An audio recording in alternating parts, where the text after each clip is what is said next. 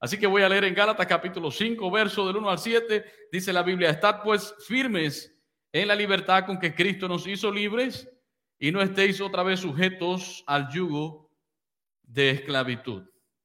He aquí yo, Pablo, os digo que si os circuncidáis, de nada aprovechará Cristo. Y otra vez testifico a todo hombre que se circuncida, que está obligado a guardar toda la ley. De Cristo os desligasteis los que por la ley os justificáis, de la gracia habéis caído. Pues nosotros por el Espíritu aguardamos por fe la esperanza de la justicia. Porque en Cristo Jesús ni la circuncisión vale algo, ni la incircuncisión, sino la fe que obra por el amor. Y vosotros corríais bien. ¿Quién os estorbó para no obedecer a la verdad? Ahora, si usted está allí conmigo, vamos a leer todos juntos el verso número 6. A ver si puede mirar allí. Muy bien, diga conmigo, porque en Cristo Jesús ni la, ni la circuncisión vale algo, ni la incircuncisión, sino la fe que obra por el amor. Esas son buenas noticias del Evangelio. Vamos a orar, Padre. Gracias Gracias por permitirnos avanzar en esta serie y descubrir los tesoros del Evangelio para nuestras vidas. Oramos, Señor, que tu Santo Espíritu hable a través de mi persona y que tu pueblo, Señor, esté listo, dispuesto para recibir la palabra y ponerla en práctica. En Cristo Jesús. Amén. Diga conmigo, el verdadero Evangelio nos da la motivación correcta. Ese es el tema del mensaje en esta tarde. Bueno, recordando un poco, Pablo sigue exhortando a los creyentes de las iglesias del área de Galacia que regresaran al verdadero evangelio. No que hubiese otro evangelio, solamente había un evangelio, pero dice el apóstol Pablo, algunos los están, están perturbando este evangelio, enseñándole algo diferente. Entonces Pablo insiste, insiste a través de toda la carta que la salvación solo se obtiene a través de la fe en Jesucristo. No sé si usted estará de acuerdo con eso, pero lo que enseña la palabra de Dios, solo a través de la fe en Jesucristo y no por las buenas obras.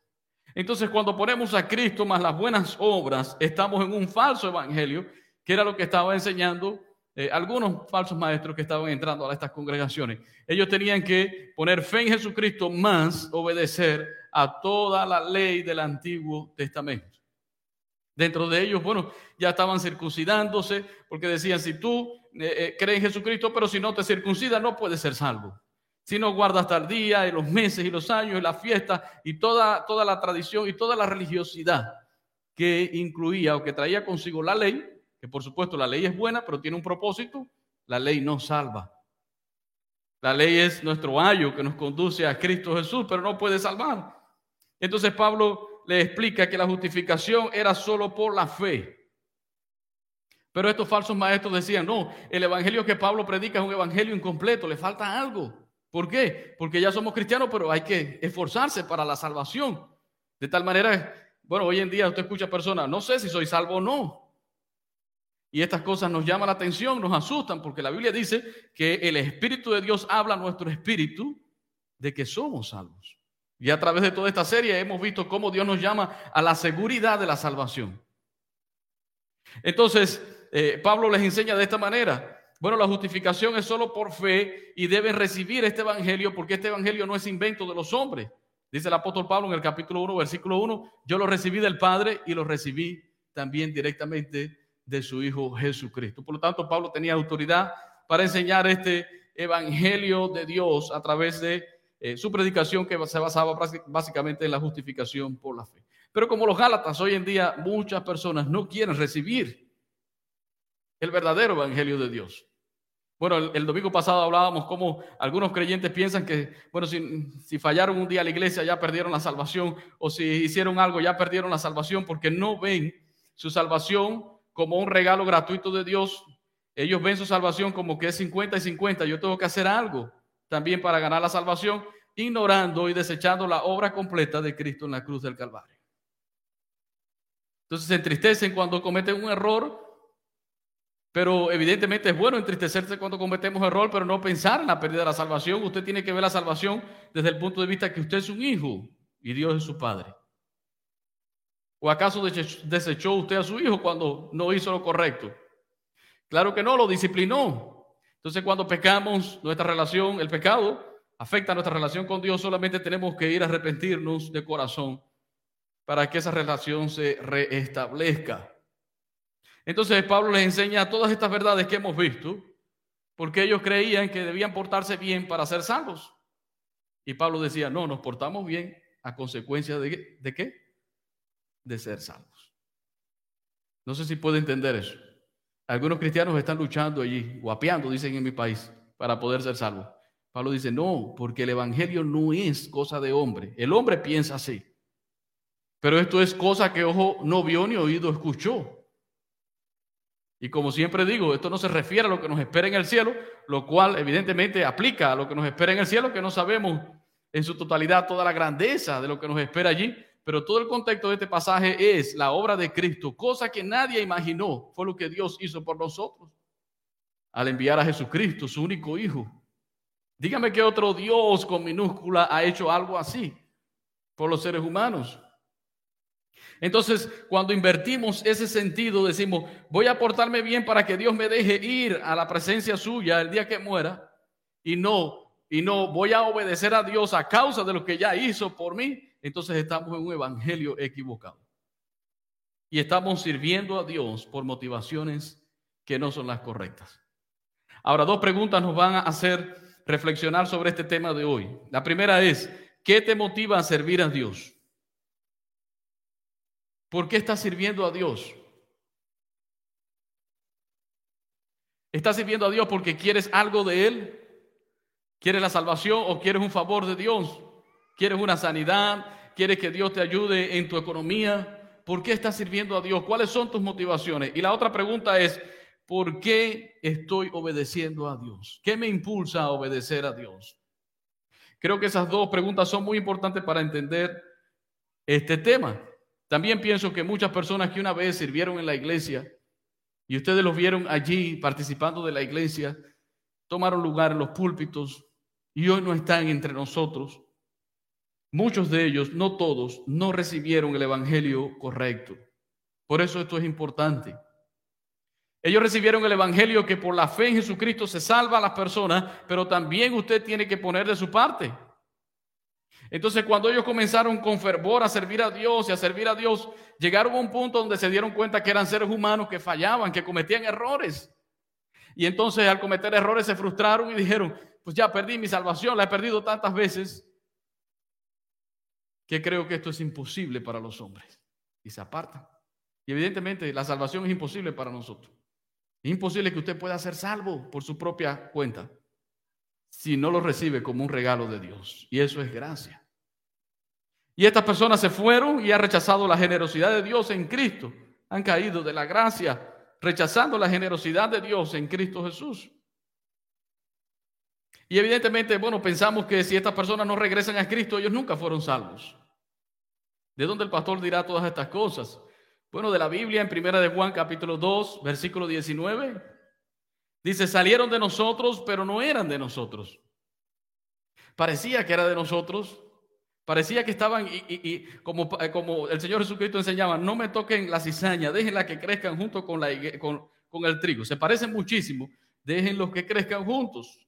Al final del tiempo, entonces vendrán mis segadores y separarán unos de otros. Entonces dice acá, primera de Juan 2.19, salieron de nosotros, pero no eran de nosotros, porque si hubiesen sido de nosotros, habrían permanecido con nosotros. Pero salieron para que se manifestase que no todos son de nosotros. Cuando dice nosotros, no se refiere a una secta o a una iglesia local, simplemente a los que estaban allí, involucrados en las cosas de Dios. ¿Sabía usted que no todos los que están en la iglesia son salvos? Espero que no sea nuestro caso aquí. Quisiera de todo corazón que todos los que estemos acá hubiésemos reconocido que somos pecadores y que necesitamos un Salvador que es únicamente Jesucristo. Si tú nos estás escuchando ahora, hoy es el día de tu salvación. No lo dejes para mañana, tú no sabes qué va a pasar mañana. Pero tristemente en las congregaciones hay personas que no son salvas. Y eso es una realidad. Ahora, lo triste es cuando verdaderos creyentes, personas que de verdad aman a Dios, Yo quisiera decir personas que son salvas, aunque la salvación no depende de mí, eso depende de Dios. Pero creo que son personas que son salvas, pero no han entendido verdaderamente el Evangelio. Y siguen esforzándose a ver si trabajan tanto para Dios, a ver si Dios les permite llegar al cielo. Porque creen que de esa manera se van a ganar el favor de Dios. Qué triste es eso, porque han invertido el orden. Cuán importante es conocer el Evangelio. Yo no sé si usted entiende esta, esta, esta, esta declaración. Cuán importante es conocer el verdadero Evangelio para predicar el verdadero Evangelio. Cuán importante es conocer el verdadero Evangelio para vivir la vida que Dios quiere. Una vida alegre, gozosa. Una vida donde usted puede servir a Dios por las motivaciones correctas. Una vida donde usted puede adorar y servir a Dios, como dice la Biblia, en espíritu y en verdad. Y Pablo estaba dispuesto a defender esto que él había recibido de Dios directamente. Por eso en algunas partes de, la carta Pablo dice, estoy asombrado. En algunas partes estaba él enojado con la iglesia. ¿Cómo es posible que ustedes se hayan, eh, hayan tratado o hayan permitido que el Evangelio fuera pervertido en medio de ustedes? ¿Por qué? Porque el Evangelio de Jesucristo es algo serio. Cuando usted está predicando el Evangelio, de Jesucristo es un mensaje serio porque tiene que ver con la salvación de las almas. Entonces un falso evangelio estaba penetrando estas iglesias, haciéndoles creer que ellos podían comprar el favor de Dios. Y esta era la lucha básicamente de Pablo con la iglesia de los eh, Gálatas. Ahora, eh, Charles Spurgeon, que fue un famoso predicador inglés del siglo XIX, conocido como el príncipe de los predicadores, él utilizaba una parábola para ejemplificar este mensaje de hoy. Y yo la voy a utilizar, la voy, a tomar de él para, para que ustedes puedan entenderle. Se llama la parábola de la zanahoria. Diga conmigo, parábola de la zanahoria. Posible no se lo olvide nunca. Se cuenta la historia. Recuerden que una parábola no es nada real. Es para ilustrar una verdad. Se cuenta la historia de un antiguo reino. En ese antiguo reino había un jardinero y ese jardinero cuando fue a ver sus cosechas vio una enorme zanahoria y él dijo, esta es la zanahoria más grande que mi jardín ha producido. Entonces como amaba tanto a su rey fue y le dijo, rey, esta es la zanahoria más hermosa que ha dado mi tierra. Así que para demostrarte mi amor vengo a regalártela. Y el rey conoció, entendió tuvo discernimiento del corazón de aquel hombre y se dio cuenta que era un hombre que realmente lo amaba y lo respetaba y que le, que le estaba dando esa enorme zanahoria porque estaba agradecido, porque lo amaba y no estaba esperando nada a cambio. Entonces el rey aceptó la zanahoria y le dijo, le dijo al jardinero, ¿sabes qué? Te voy a dar una parcela de tierra como regalo para que sigas trabajando en lo que a ti te gusta. Y, el, y aquel, aquel jardinero estaba asombrado porque no se esperaba que le fueran a dar un regalo. Él fue allí de manera desinteresada a regalarle la zanahoria al rey. Pero había otro noble en la corte que escuchó lo que había sucedido y dijo, si el rey por una zanahoria da tanta tierra, ¿cómo será si yo le doy algo más grande, algo mejor que una zanahoria? Entonces este hombre fue y le dijo, mira rey, te traigo este hermoso caballo porque me dedico a la cría de caballo y para demostrarte cuánto te amo, este es, este es el mejor caballo que tengo de todas mis crías, te lo voy a regalar, recíbelo como una ofrenda, como un, como un, como un regalo, como algo de amor, como para que veas cuánto te valoro. Y el rey pudo entender el falso corazón de aquel hombre. Y le dijo, ok, dame el caballo, qué bonito está, vete. Pero aquel hombre se, se entristeció porque dijo, y a mí no me van a dar nada. Al jardinero por una zanahoria le dieron y a mí. Y entonces el rey se dio cuenta y llamó a aquel hombre y le dijo, permíteme explicarte algo. El jardinero estaba dando, me estaba dando una zanahoria como un regalo de amor. Pero tú te estabas dando el caballo a ti mismo. Porque lo estabas haciendo con un interés. Cuando tú me dabas el caballo, tú estabas esperando algo a cambio. Por lo tanto, el caballo no era para mí, era para ti. Y creo que de esa manera muchas veces funciona en la vida del creyente, tristemente. Estamos sirviendo a Dios para que Dios nos dé algo. Y tratar de manipular a Dios y doblar el, brazo de Dios. Dios tiene que hacer esto por mí porque yo llevo años y años sirviendo a Dios. ¿Cierto o no? Que el enemigo a veces nos quiere engañar de esa manera.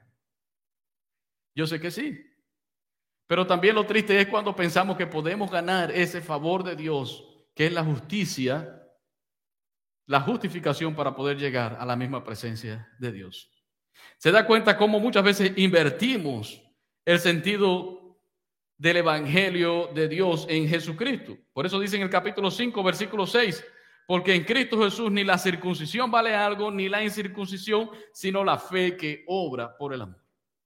La Biblia Dios habla hoy, dice, lo que cuenta es la fe, una fe activa por medio del amor. Pero tristemente algunos creyentes todavía siguen pensando de manera contraria.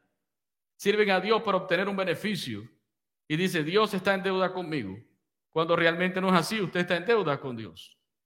Y todavía usted sigue con esa idea de alguien que escuchó que le dijo, todo lo que usted haga aquí en esta tierra son materiales que está enviando al cielo para construir su casa. Y por eso dicen algunos, mi casa va a ser una mansión, pero la casa del hermano que está al lado mío va a ser una choza.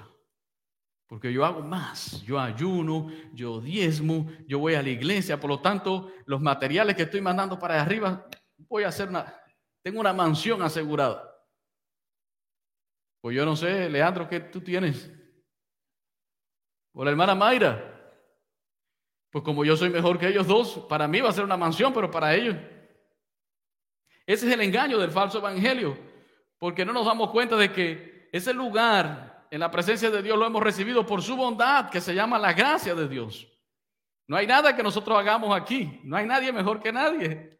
No hay una justicia mayor que la que no hay una obra mayor que la que Cristo hizo por nosotros en la cruz del Calvario. Cuando pensamos de esa manera ofendemos a Dios. No hay manera de que usted pueda preparar un lugar en la casa del Padre. Eso lo hace solamente Jesucristo. Él lo dijo en Juan 14, 12. En la casa de mi Padre muchas moradas hay. Si así no fuera, yo, lo, yo se lo hubiese dicho a ustedes, voy pues a preparar lugar. Porque donde yo estoy, yo quiero que ustedes también estén. ¿Cuántos reciben eso? Solamente hay que leer la escritura para entender el verdadero evangelio. Él es nuestro Padre, Dios es nuestro Padre. Jesucristo vino y murió por nosotros para a través de la fe ser salvo y aún así va y prepara lugar para cada uno de nosotros. ¿Por qué nos cuesta trabajo recibir el amor de Dios? ¿Por qué queremos hacer como el hombre que entregó el caballo esperando algo a cambio?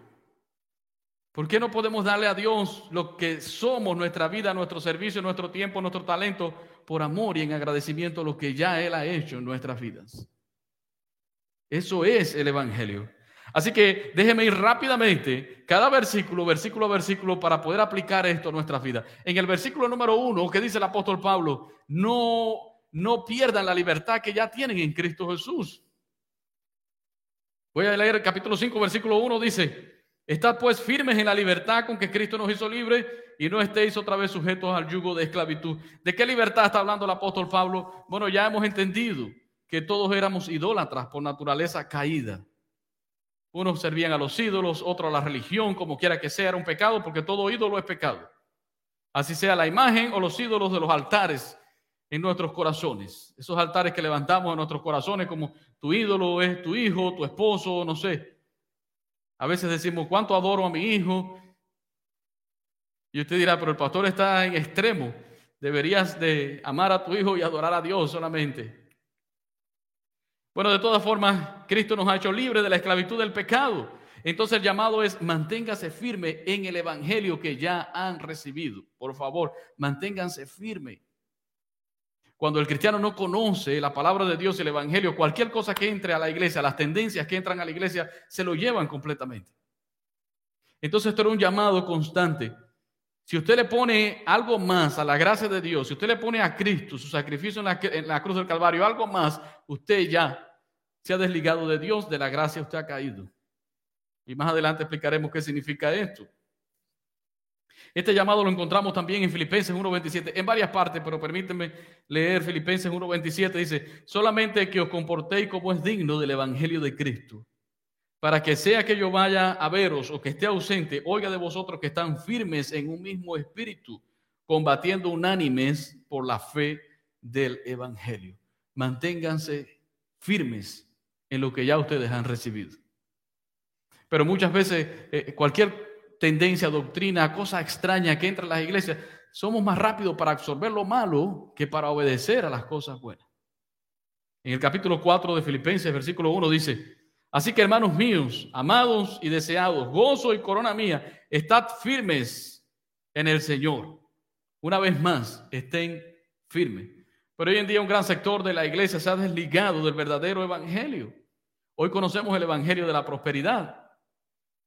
Si usted trae bastante dinero aquí ahora al final del servicio, Dios lo va a sanar.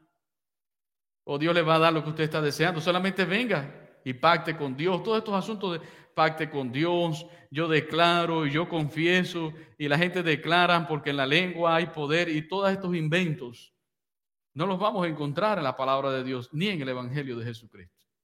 Pero a los cristianos les encanta. Y aunque se le enseñe una o dos, tres, cuatro, cinco veces, ahí están los creyentes. Yo declaro que este va a ser el año de la prosperidad y de la gran bendición. Y todos los cristianos dicen juntos, amén. Y todo el mundo es engañado al unísono.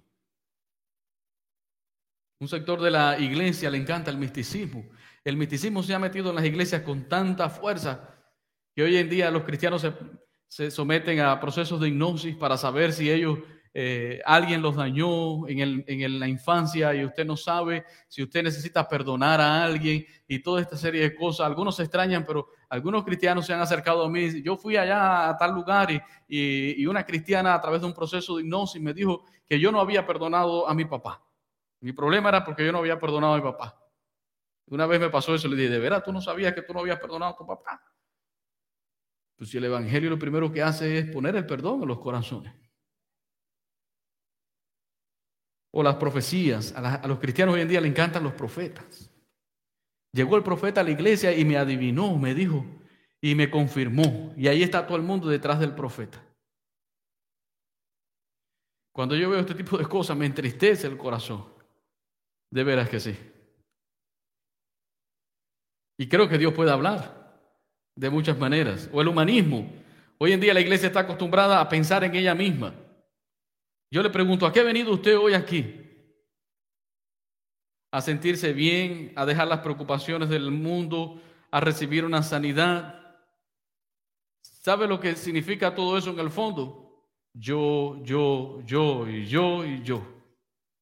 Y eso es lo que usted casi siempre ve en las iglesias y lo que se promueve en las iglesias. Tristemente es así. Venga para que usted reciba su milagro. Noche de, de, milagros. Jueves de milagros y de sanidades. ¿Qué sabes tú lo que va a pasar el jueves? Pero dice, por fe, la gente viene porque la gente anda buscando eso. Pero no decimos jueves de darle gloria a Dios. Jueves de venir a arrodillarse y llorar delante de la presencia de Dios, dando gracias. Llorar no de llanto, de tristeza, sino de gozo noche de exaltación del nombre de Dios porque nos ha dado a Jesucristo. Merecíamos la muerte y estamos vivos. Nuestros pecados han sido perdonados. Y entonces, como en la iglesia primitiva, posiblemente veamos a los cojos saltar y a los mudos comenzar a hablar y los ciegos comienzan a recibir la vista. Porque hay un pueblo que realmente ama a Dios y que no está centrado en Él, sino en Dios o el sectarismo dentro de las mismas iglesias ha entrado también. Si tú te vas de esta iglesia aposento alto, ya tú no eres salvo. Porque solo los que vienen aquí son salvos. Y la gente con miedo ya no se van, le tienen miedo al pastor y a los líderes, porque se vuelven las iglesias sectarias. Si tú no eres miembro de esta iglesia, si no eres miembro de aquella organización, si tú no eres miembro de esta iglesia o de tal iglesia, ya no eres salvo. Como si la iglesia salvara, como si la congregación salvara como si el pastor salvara. Solamente Jesucristo puede dar la salvación a nuestras almas. Cuando Cristo mandó a predicar, mandó a predicar qué cosa? El Evangelio. Y cuando Pablo se acercó a los corintios, le dijo, yo me he propuesto hablar, a hablarles a ustedes, a Cristo y a este crucificado, no más que eso. Y cuando nosotros perdemos el centro de Cristo, entonces estamos en un evangelio equivocado y comenzamos a hacer las cosas por motivaciones equivocadas. Ahora, lo segundo que el apóstol Pablo explica acá, y vamos conmigo al capítulo 5, versículos 2 y 3, dice, He aquí, yo Pablo os digo, que si se circuncida, si os circuncidáis, de nada aprovechará Cristo. Dice, yo otra vez testifico a todo hombre que, se, que si se circuncida, está obligado a guardar toda la ley. Todo el mundo sabe lo que es circuncidarse. Muy bien, se le quita el prepucio al miembro reproductor masculino. Era parte del pacto abrámico y luego fue estuvo dentro de la ley para el pueblo de Israel. Y el apóstol Pablo estaba diciendo, las cosas externas nada tienen que ver con la libertad que hemos recibido en Cristo Jesús. Las cosas externas nada tienen que ver con la libertad del espíritu. Y es que muchas veces eh, pensamos como seres humanos diferentes, pensamos en lo de afuera y le damos tanta importancia a lo de afuera, tanto que creemos que si no hay una apariencia como la que nosotros creemos, la persona no va a ser salva. Tanto que si, si eh, la mujer se, tiñe su cabello, no va a ser salva. O si es un arete, o si la mujer se rasura debajo de los brazos. ¿Sabe que uh, años atrás las mujeres no se podían rasurar debajo de los brazos ni las piernas en algunas religiones porque no era permitido y eso era muy, muy importante? Imagínense qué esposo querrá una mujer así. Eso es terrible. Pero eran las imposiciones de otras épocas por no entender verdaderamente el Evangelio. Conozco a personas que realmente parecen piadosas, tienen una apariencia, usted dice, ese tiene que ser cristiano o cristiana. La forma en que se peinan, se visten, caminan y todo, pero cuando abren sus labios, su boca es abierta, hermano. Sus acciones verdaderamente revelan qué es lo que hay allí. Porque es que para ellos es más importante lo externo y la religión. ¿Cómo se ven? ¿Cómo la gente me ve? Y ese es mi orgullo. Pero cuando nuestras acciones son reveladas, ¿qué es lo que hay dentro? Entonces dice la Biblia que por los frutos seremos conocidos. Eso va a hablar realmente quiénes somos nosotros. Yo no le estoy quitando el valor a la apariencia externa. Pero yo solo quiero decirle que el Evangelio comienza trabajando en el corazón. Que el Espíritu Santo comienza trabajando en los corazones. Que el Espíritu Santo comienza allí transformando y quitando esa envidia, ese orgullo, ese odio. Y evidentemente eso va a, ver, va, va a producir un reflejo en nuestro exterior. Claro que sí, vamos a cambiar. Ya no vamos a decir esas malas palabras ni esas cosas que decíamos. Claro que sí. Pero el Evangelio trabaja de adentro hacia afuera. Y el religioso legalista que quiere ganar la salvación por lo bueno que es, se preocupa muchísimo por cómo me veo y cómo la gente puede percibirme. Ese es su Dios, ese es su ídolo. Una vida cristiana realmente impactada por el Evangelio luce, luce hermosa si modelamos a Cristo. Con nuestras acciones, con nuestros pensamientos, con lo que nosotros somos. Por eso dice el versículo número 6, porque en Cristo Jesús ni la circuncisión vale algo, ni la incircuncisión, sino la fe que obra por el amor. ¿Usted es circuncidado? Ok. ¿No eres circuncidado? Ok. Aquí lo importante no es eso. Aquí lo importante es la fe que obra por el amor, una fe activa, en base a un amor, a un agradecimiento. Se da cuenta cómo el verdadero evangelio nos lleva a, los a la verdadera motivación, a servir a Dios realmente por lo que debemos hacer. Ahora, en Hechos capítulo 15, versículo 1, dice así, Hechos 15, 1. Entonces algunos que venían de Judea enseñaban a los hermanos. Los judíos enseñaban a los gentiles que se habían convertido. Si no os circuncidáis conforme al rito de Moisés, no podéis ser salvos. Y Pedro, Pedro, en aquel concilio de Jerusalén le dijo, le recordó, no impongan cargas a la iglesia que ni ustedes ni nuestros padres pudimos llevar. Ya no sigan poniéndole cargas a la iglesia capítulo 15, versículo del 10 al 11 del libro de Hechos, le dice, ahora pues, ¿por qué tentáis a Dios poniendo sobre la cerviz de los discípulos un yugo que ni nuestros padres ni nosotros hemos podido llevar? Antes creemos que por la gracia del Señor Jesús seremos salvos de igual modo que ellos. Fíjense cómo dice, por la gracia del Señor Jesús seremos salvos. Por su gracia, por su misericordia, no por estas cosas que ustedes quieren enseñar, es por su gracia, hermano. Al reino de los cielos entramos arrastrándonos. Porque el que no se humilla no podrá ser exaltado por Dios.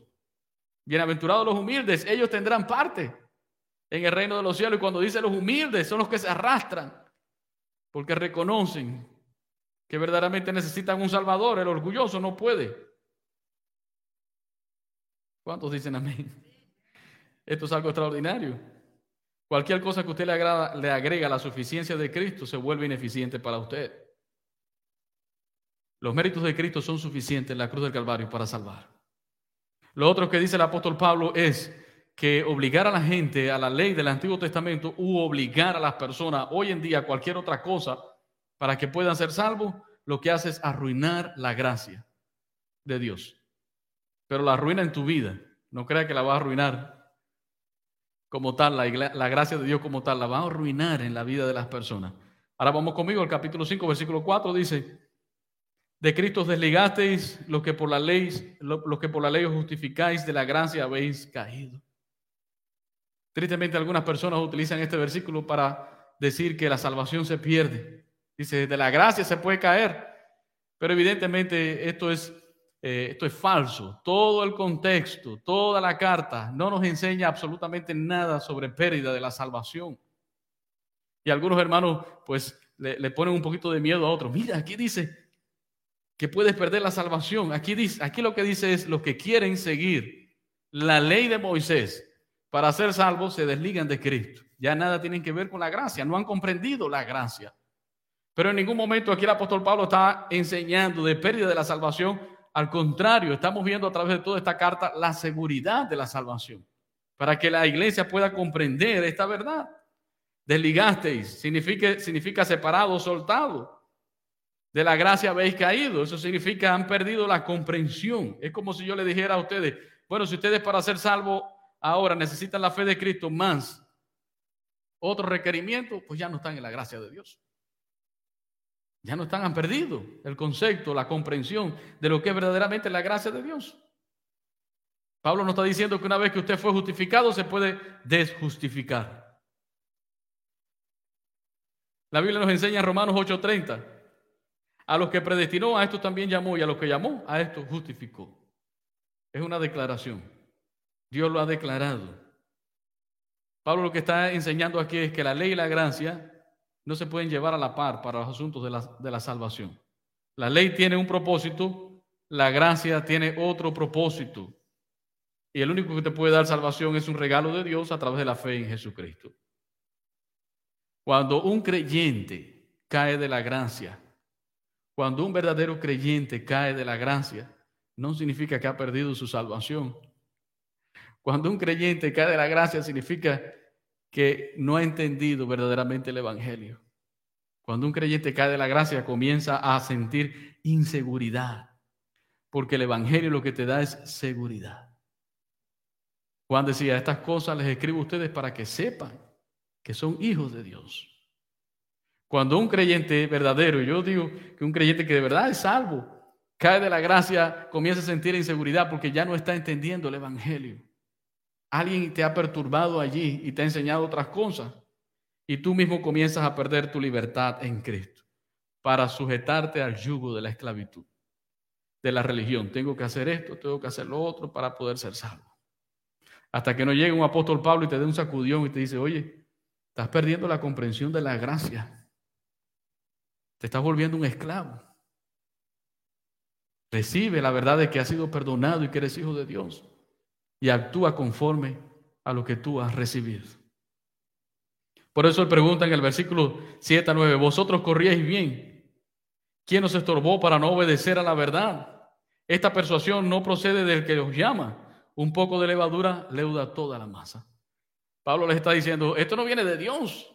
Esto es de alguien que se metió entre ustedes y está allí contaminando como, como un poquito de levadura, la pones en la masa y al otro día vienes y ya tienes lo suficiente.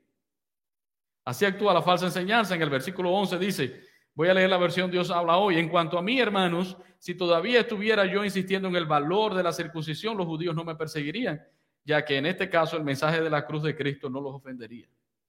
¿Por qué ofendía el mensaje de Pablo? Porque Pablo estaba ah, predicando la cruz de Cristo y esto ofendía a los judíos para los gentiles, filósofos, era una locura, pero dice Pablo, para nosotros es poder de Dios. Es poder de Dios, esto es poder de Dios. Y tanto se enoja Pablo, hermano, que en el versículo 12 le dice de esta manera, ojalá se mutilasen los que os perturban. Fíjense el celo que tenía Pablo por lo que él había recibido.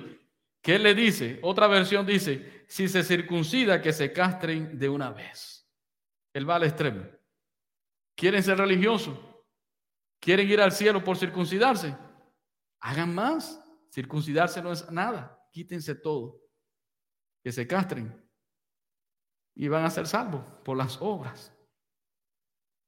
Ahora Pablo hace una aclaración en el versículo 13. Porque vosotros, hermanos, a libertad fuisteis llamados, solamente que no uséis la libertad como ocasión para qué? Para la carne, sino servíos por amor los unos a los otros. ¿Por qué este versículo es tan importante? Porque cuando la gente escucha este evangelio, dicen, el pastor lo que está predicando es, ¿ya eres salvo? Acabar. Créanme que a mí muchas veces me han dicho eso, es falsa enseñanza. Y a Pablo también, a Pablo también lo tildaban de esa manera. Decía, no, Pablo lo que está enseñando es, ya somos salvos. Libertinaje. De todas formas ya fuiste justificado. Entonces Pablo aclara esto en el versículo 13, dice, quiero decirles algo, ustedes fuiste, fueron llamados a libertad, pero no a qué, no a libertinaje. ¿Qué importancia tiene esto? Bueno, voy a leer primero la versión Dios habla hoy del versículo 13. Dice, ustedes hermanos no han sido llamados a libertad. Ustedes hermanos han sido llamados a libertad, pero no usen esta libertad para dar rienda suelta a sus instintos. Más bien sírvanse los unos a los otros por amor. Aquí está la verdadera motivación, porque toda la ley se resume en este solo mandato. Ama a tu prójimo como a ti mismo. Versículo 15. Tengan cuidado, porque si ustedes se muerden y se comen unos a otros, llegarán a destruirse entre ustedes mismos. Básicamente está hablando acá de, bueno, eh, no es que yo soy salvo, puedo hacer lo que quiera, y pone un ejemplo del amor entre unos a otros para que no se hagan daño los unos a otros. No es para hacer lo que ustedes quieran hacer, porque el Evangelio lo que trae como resultado es verdaderamente amor. Cuando una persona es impactada por el Evangelio, realmente puede amar y puede servir a Dios por la motivación correcta. La persona que piensa que ya es salvo y puede hacer lo que quiera, ese no fue salvo. Yo les digo, la persona que es salva ya no quiere vivir lejos de Dios. Ya separado de Cristo no puede ver la vida. Una persona que recibió el milagro de la salvación y fue sellado con el Espíritu Santo para el día de la redención, ya no ve la vida sin Cristo. Como dijera mi hermana Chela, ya no puede pecar a gusto. Ella nos enseñó eso porque está en el pecado, está cometiendo un pecado y no puede hacerlo. ¿Por qué? Porque ya tienes el Espíritu de Dios dentro de ti. Ya no puedes vivir sin Él. Ya no puedes vivir sin Él. Eso es lo que, lo que sucede cuando una persona es verdaderamente salva. ¿Te gusta la santidad? Estás luchando con un pecado, pero estás luchando. Estás en oración, tirado de rodillas con una tentación. ¿Por qué? Porque no quieres caer. Si algo pasó, te levantas en nombre de Cristo y dices, esto no, porque yo he sido llamado a esto. Eso es lo que produce el Evangelio. Eso es lo que produce la verdadera salvación. Y yo pienso que si usted está escuchando esto, la palabra de Dios puede estar revolcando ahora mismo su mente y examinando su corazón. Piensa si te gusta el pecado y si te gusta estar ahí involucrado en, el lodo de donde Dios supuestamente te haya sacado. Piensa porque es posible que el Evangelio necesite hacer un ajuste en tu vida. Porque la persona que ama a Dios no le gusta. Ya no le gusta, no está en su naturaleza. Practicar el pecado no le agrada. No puede pecar a gusto, como dijera mi hermana. Básicamente, ¿cuál es el resumen? Pablo le dice, hermanos, aquí lo externo no vale, aquí lo que vale es la fe que obra por el amor. Ya déjense de los asuntos de la circuncisión y de que esto, Cristo más la ley o Cristo más cualquier otra cosa. Aquí lo que vale es la fe que obra por el amor, versículo número 6. Vean lo que hay dentro de ustedes, la fe en Jesucristo, es lo que nos va a llevar a la verdadera motivación. ¿Qué aplica? ¿Cómo aplica esto a nuestra vida? Número uno, el Evangelio no es una forma que Dios utiliza para manipularnos a nosotros los creyentes. No es una forma de manipulación donde Dios te dice, tienes que hacer y hacer y hacer y hacer si quieres que yo algún día te deje entrar al cielo. No funciona así. Dios no necesita nada de nosotros. ¿De verdad usted cree que Dios necesita nuestra adoración hoy, aquí? No, uno de los atributos de Dios es que Él existe independientemente de nosotros. Él no necesita nada de nosotros. Dios no te quiere manipular. El verdadero evangelio, hermano, es lo siguiente, es amor genuino de Dios para nosotros. Y es que en Cristo Dios nos ha aceptado como su Hijo, no más. Déjate amar por Dios. ¿Cuántos quieren dejarse amar por Dios? Dale esa oportunidad a Cristo en tu vida. Ya no sigas luchando por tu fuerza. Es que, lo que me enseñaron, que si no ayunaba cuatro veces a la semana, todo esto es bueno. Si usted quiere ayunar, hágalo, pero no lo haga para ganar, comprar algo que usted no puede comprar porque usted está ofendiendo lo que pasó en la cruz, de en la cruz del Calvario. Hágalo como un resultado, como obediencia, y no juzgue a su hermano si no ayuna. No le interesa a usted si su hermano ayuna. No ande llamando al hermano. Usted ayuna, hermano. Está en pecado, hermano, no ayuna. Si Cristo viene, se va a quedar, hermano. ¿Para qué tú estás haciendo el ayuno entonces? Eso es cosa tuya con el Señor. Ese es el verdadero evangelio, amor de Dios que no podemos entender, aceptación de Dios para nosotros. Y Dios lo único que quiere es que respondamos en obediencia. Y no es lo que quiere Dios, es lo que produce el Evangelio por naturaleza. ¿Por qué tú eres obediente a Dios? Porque has quedado cautivado por Dios. Como dice el apóstol Pablo, el amor de Cristo nos constriñe. Significa, se ha apoderado de nosotros desde que supimos que uno murió por todos. Eso es lo que hace el Evangelio. Ni tan siquiera te obliga. Usted está aquí hoy, ¿por qué? Y yo pienso que hoy el Señor, el Espíritu Santo, revise su motivación. ¿Usted vino aquí obligado? Yo pienso que algunos sí. Vinieron peleando y ahora ya es domingo y ya me quería quedar a dormir en la casa. Y porque yo he trabajado tan duro esta semana, el pastor no sabe lo que yo hice ayer. Ni usted sabe lo que yo hice tampoco. Pero qué bueno que usted diga qué clase de sueño tengo. Tengo un tremendo sueño, pero me voy a alabar al Señor, me voy con gozo. ¿Por qué? Porque tengo agradecimiento. Tengo agradecimiento por lo que el Señor hizo por mí. Mi vida es de Él. Ya yo que puedo pensar en mí. Yo voy por el Señor, yo voy por Cristo. Él es el centro de mi vida. Esa es la motivación correcta. Ahora usted está recibiendo a los hermanos allí. Ahora Karen, Karen lo hace muy bien. Pero si usted está peleando a los hermanos y con mala cara y con ¿Qué es eso? Más bien usted tiene que ser, eh, su sonrisa tiene que ser de oreja a oreja. Qué bueno, llegó el hermano, gloria a Dios. Qué bueno que estás aquí, hermano, qué alegría verte. Esa es la motivación correcta. ¿Por qué? Porque estoy agradecido. Usted está ahí recogiendo las cosas que se cayeron, limpiando el templo. Qué alegría. ¿Por qué lo hace? Porque Cristo me salvó. Pero qué triste que usted diga, no, esto es para ver si Cristo me salva. Y porque yo estoy mandando materiales para el cielo y yo soy mejor cristiano que la hermana Maritza. El Evangelio produce otras cosas. Es la fe que obra por el amor. Así que tu entrega a Dios, como tú le sirves, la manera en que le estás obedeciendo, la manera en que te dejas transformar por Él, la manera en que tú tratas a los demás, habla muchísimo sobre tu salvación. De veras que sí habla muchísimo de cuán agradecido tú estás con Dios. Piensa si en esta tarde el Evangelio debe ajustar algunas cosas en tu vida. Tal vez sí. En todos nosotros. Sin la experiencia de la gracia de Dios, hermano, todos nosotros serviríamos a Dios por puro interés. Créanme, las personas que sirven a otros dioses lo hacen por puro interés. Para resolver, para que estoy en un problema, a ver si me, hacen me mandan un baño de flores para quitarme lo que traigo arriba, eh, a ver si puedo amarrar a mi mujer para que no se vaya de la casa o a mi esposo, a ver si consigo un trabajo, a ver si esto. Y ese pensar a veces está también dentro de la iglesia. A ver qué Dios me puede dar, a ver qué puedo resolver con Dios.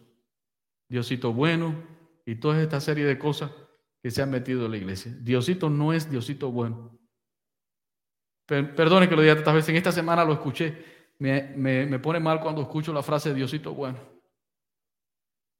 Porque me parece que esa persona todavía... Qué bueno decir mi Dios bueno. Dios bueno, poderoso. No Diosito, eres Dios grande.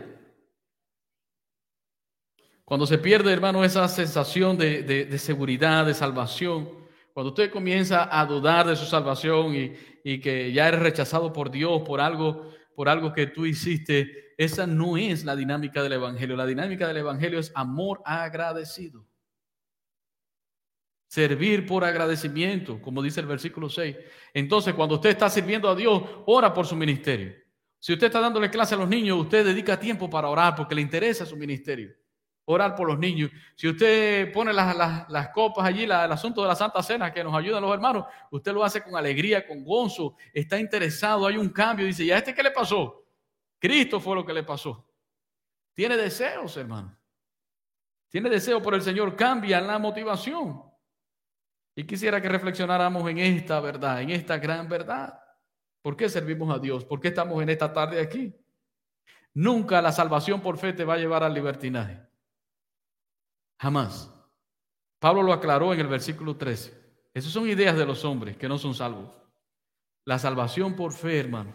Esta gran idea de Dios de darnos la salvación por, una, por un regalo de Él, lo que hace es amarrarnos más a la cruz del Calvario.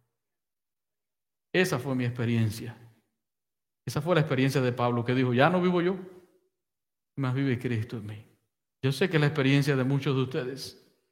Nunca la salvación por fe como un regalo de Dios te va a llevar al libertinaje. Más bien te va a llevar a servir a Dios, a amarle y a obedecerle. No hay de otra manera. Nos va a llenar de gozo, nos va a llamar a la santidad. En Cristo y solamente en Cristo hay una nueva motivación en nuestras vidas. Porque en Cristo tenemos un poder diferente. Es el poder de Dios para servir a los demás, para servir a Dios para amar a Dios y para buscar del Señor. Quisiera que oráramos en esta tarde y digamos, Señor, perdóname si yo no he entendido correctamente el Evangelio. Y quiero, Dios del cielo, después de haber recibido el Evangelio verdaderamente como enseña tu palabra, servirte con amor, vivir en obediencia para ti, Señor. ¿Cuántos quieren orar de esa manera? Vamos a ponernos todos en pie, vamos a orar. Vamos a orar. Ahora yo quiero pedirle a la iglesia, todos los que quieran venir aquí al frente, vamos a venir aquí al frente y vamos a orar y vamos a decirle, Señor, yo quiero esa motivación correcta. A lo mejor la tienes, pero necesitas más. Dile, Señor, cuando yo esté, cuando yo llegue a mi trabajo, que yo pueda amar a la gente, que yo pueda servirte, todo lo que yo haga en la obra, Padre, que sea como una consecuencia de lo que ya tú has hecho por mí. ¿Cuántos quieren orar? Y yo sé que hoy el Espíritu Santo va a cambiar nuestras vidas. La mía. Mientras yo preparaba este mensaje, yo era transformado. Mientras yo preparaba este mensaje, el Espíritu Santo me hablaba y me decía, oye, ¿por qué has servido tantos años? No confundas, no te confundas con la religión. Cuidado con pensar que cada domingo tienes que pararte, tienes que predicar la palabra de Dios. No, esto es una consecuencia. Esto es una consecuencia. Vamos a orar de esa manera. Padre, en el nombre de Jesús, en esta tarde, oro por tu pueblo, Señor. Dios del cielo, todos los que estamos acá, Dios, dentro del templo, que entendamos, Señor, verdaderamente el amor tuyo en Cristo Jesús. Y que al entender y al recibirlo y al, creer, al creerlo por fe, esto provoque una nueva motivación en nosotros. Es la fe que obra por el amor es una fe activa en base a un amor. Y es el amor de Dios en Cristo Jesús. Padre, oro en el nombre poderoso, en el nombre que es sobre todo nombre, que al salir de este lugar vayamos con gozo, con alegría, En el nombre de Jesús, que todo lo que hagamos lo hagamos, Señor, para ti. Dios del cielo, que no veamos la vida lejos de ti, porque separados de ti nada podemos hacer. Tal vez algunos hermanos han pasado por luchas, por tristezas, por angustias y están un poco desanimados. Padre, inyectales el Evangelio. Padre, que salgamos de este lugar fortalecidos en el nombre que es sobre todo nombre, en el nombre poderoso de Cristo Jesús. Te damos gracias, mi Dios, y creemos que a partir de hoy nuestra vida va a ser diferente. Creemos que a partir de hoy, Señor, ya no vamos a ver la vida de la manera en que la hemos visto Así como Job decía de oídas, te había oído, mas ahora mis ojos te ven. Oro, Padre, para que haya un pueblo comprometido, no a medias, Señor. Oro, Dios del cielo, para que limpiemos nuestros corazones de esos ídolos. Oro, Dios del cielo, por una iglesia avivada. La iglesia avivada no es la iglesia que sirve esperando algo a cambio.